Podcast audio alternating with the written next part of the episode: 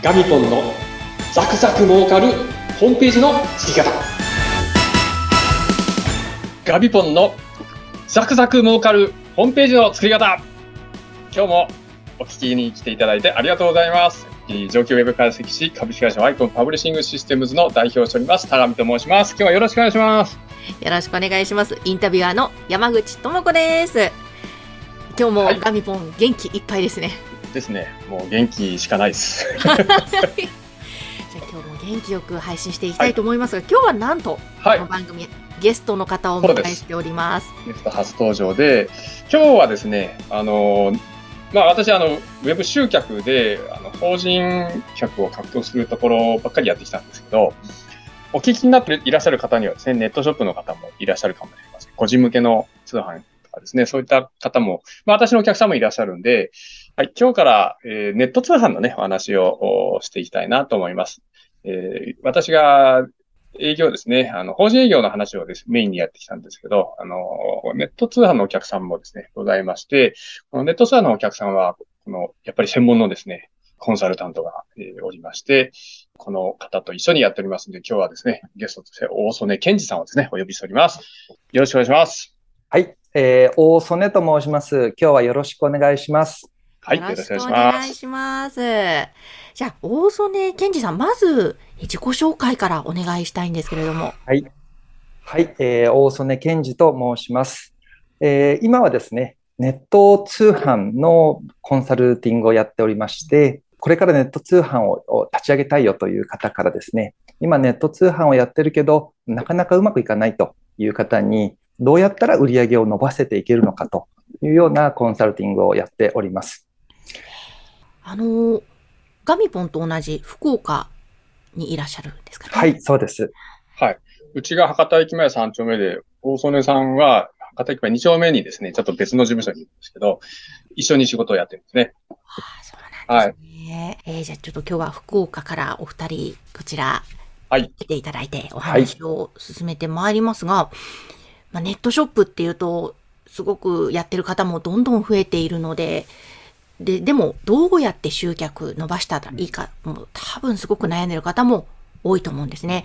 えーぜひここからいろいろと4回にわたってお話を伺っていきたいと思いますが、まずちょっと大曽根さんに今自己紹介していただきましたが、そもそもこういった世界に入る何かきっかけとか、何年ぐらい前からとか、その辺はどうなんですか？そうですね。あの、以前はですね、会社員の時はですね、赤いロゴがマークの、あの、大きな通販会社が、あの、あると思うんですけど、そこで会社員として働いていたんですよね。あの、ショッピングモールをやってる会社さんなんですけども、まあ、今、あの、携帯とかもやってるんですけどね。はい、そこで、えっと、EC コンサルタントとして勤務をしておりまして、で、えー辞めてですね、独立してやっているんですけども、まあ、この業界、そうするともう20年ぐらい今、はい、その EC の業界で関わっておりますね。へえ、そうなんですね。R 市場。うん、うん。う 実はね、うちの会社ね、あそこの会社さんの6日前に創業したんですよね。ええうんそうだったんですね。そう。で、一回ね、問い合わせしたことあるんですよ。あの、R 市場出したいってお客さんがいうんうんてうん、資料請求したんですよ。すごいんですよ。資料請求したらね、もう30秒で電話かかってきましたからね。23年前。もうびっくりしました。だからあの会社の強いのはその営業力なんですよね。うんで、大曽根さんみたいな優秀なコンサルタントが売り上げをバーッと増やすね、お手伝いをするんですよ。へえなるほど。なんか、その、ね、大手のところで学んだことっていうのは、いっぱいあると思うんですけども、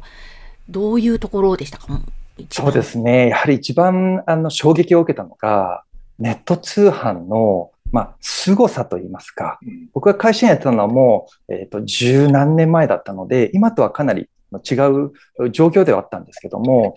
あの、もう本当に、えーネット通販を始めて、売り上げが急激に伸びたとかですね。まあ、実はもう、あの、倒産寸前だったんですけども、ネット通販を始めて、自社ビルが建ったとかですね。まあ、そういうこのネット通販のこう爆発的な威力みたいなのには、本当にこう驚きましたね。はい。やっぱりこれ全国世界に向けて発信できるショップですもんね。はそうですね。あの、その大手のところに勤務してじゃあ独立しようって思ったのはなぜだったんですか？そうですね。あの、まあ、大手のところですと、そこに出店している会社さんに対してはサポートができるんですけども、まあ、当然そこの会社員なので、そこ以外の、えー、お店には、まあもちろんですけど、サポートってできないんですよね。で、まあその当時のネット通販のやっぱり凄さっていうのを体験していたので、これはやっぱり、えー、なんていうんですかね、あの、他の、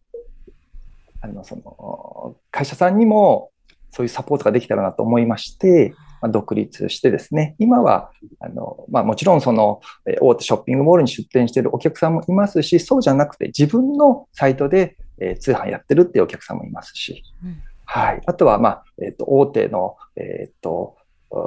あの、ジャングルの名前がついてるようなですね、あの、会社さんの、あの、お客さんもいたりとかですね、うん、まあ、いろんな方へ、その通販の、えー、コンサルティングをやってるというような状況ですね。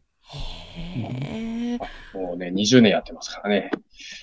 素晴らしいですね。はい。田上さんとはどんなつながりで、こう、うん、今、お仕事を一緒にされてるんですか？まあ、ある人の紹介でね、こんな人どうですか？って言って、会ったらもうすぐ意気投合しました。うん。うん。そう。もういいやつなんですよ。いいやつだ。ありがとうございます。すね、もう画面からもいい人というのがにじみ出てきますけれども。はい。うん、で、やっぱあのー、このネット通販ってですね、まあ私も法人営業のね、心構えとかいろいろありましたけど、どうでしょう、小瀬さん、ネット通販って心構えっていうのは、どんな風に持ってたらいいんですか、うん、そうですね。ネット通販というと、あの、最近こう、マスコミとかテレビとかニュあの雑誌とかで、こう成功したネット通販の会社さんの事例って結構よく聞くじゃないですか。うん、でそうするとですね、やはりこれからネット通販始めたいよっていう方は、あのそういう情報を見てくるので、あのネット通販をやったら、すごく売り上げって簡単に伸び、まあ簡単というかですね、売り上げってこう伸びるんですよねとか、すぐに儲かるんですよねみたいなイメージを持たれてる方って実は結構多いんですよね。うん。ただ、まあ実はですね、まあ私が経験をさせてもらってる中で、まあ、ネット通販をやって売り上げが伸びて、まあ、結果としてすごく儲かっているっていう会社さんもいれば、えー、ネット通販をやったけども、やっぱりうまくいかなかったっ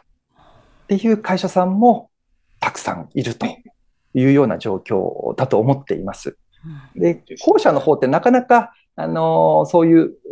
テレビとか新聞とかってなかなか紹介されないじゃないですか。はい、なので、あの、そういったこう部分にはなかなか注目って集まらないんですけど、まあ、実はですね、あのまあ、うまくいく方もいれば、うまくいかない方もたくさんいるというのが現状かなというふうに思いますね。うん、ですね。もう私も聞きます。もう、あのニュースとかはね、いい話しかしませんからね。もう実際通販って売れるようになるまで結構大変ですからね。はい、その売れるようになるためのやっぱりコツ、やり方というのがあるわけですよね。あるんですね。そこの専門家です。それはもう聞きたい方いっぱいいらっしゃると思うんで、ちょっと次回からテーマに分けながら詳しく伺っていきますかね。うん、うん、山井さんも聞きたいでしょ？聞きたいです。私もね、あの、うん、ポッドキャストの酒蔵トーク酒魂という番組と連動させた日本酒のネットショップをつい6月にオープンしたばかりなので、興味ありますね。はい。ですね。楽しみにしとってください。じゃあ、次回からのね、回も皆様ぜひ聞いていただきたいと思います。ということで今日は、大曽根健二さんをお迎えしていろいろ自己紹介含めてのお話伺いましたありがとうございましたありがとうございました